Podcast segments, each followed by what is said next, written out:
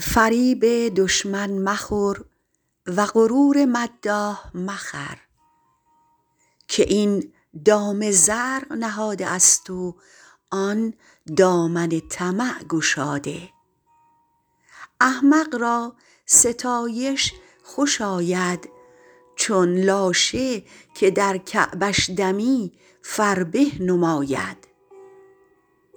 الا تا نشنوی مدح سخن گوی که اندک مایه نفعی از تو دارد که گر روزی مرادش بر نیاری دو صد چندان عیوبت بر شمارد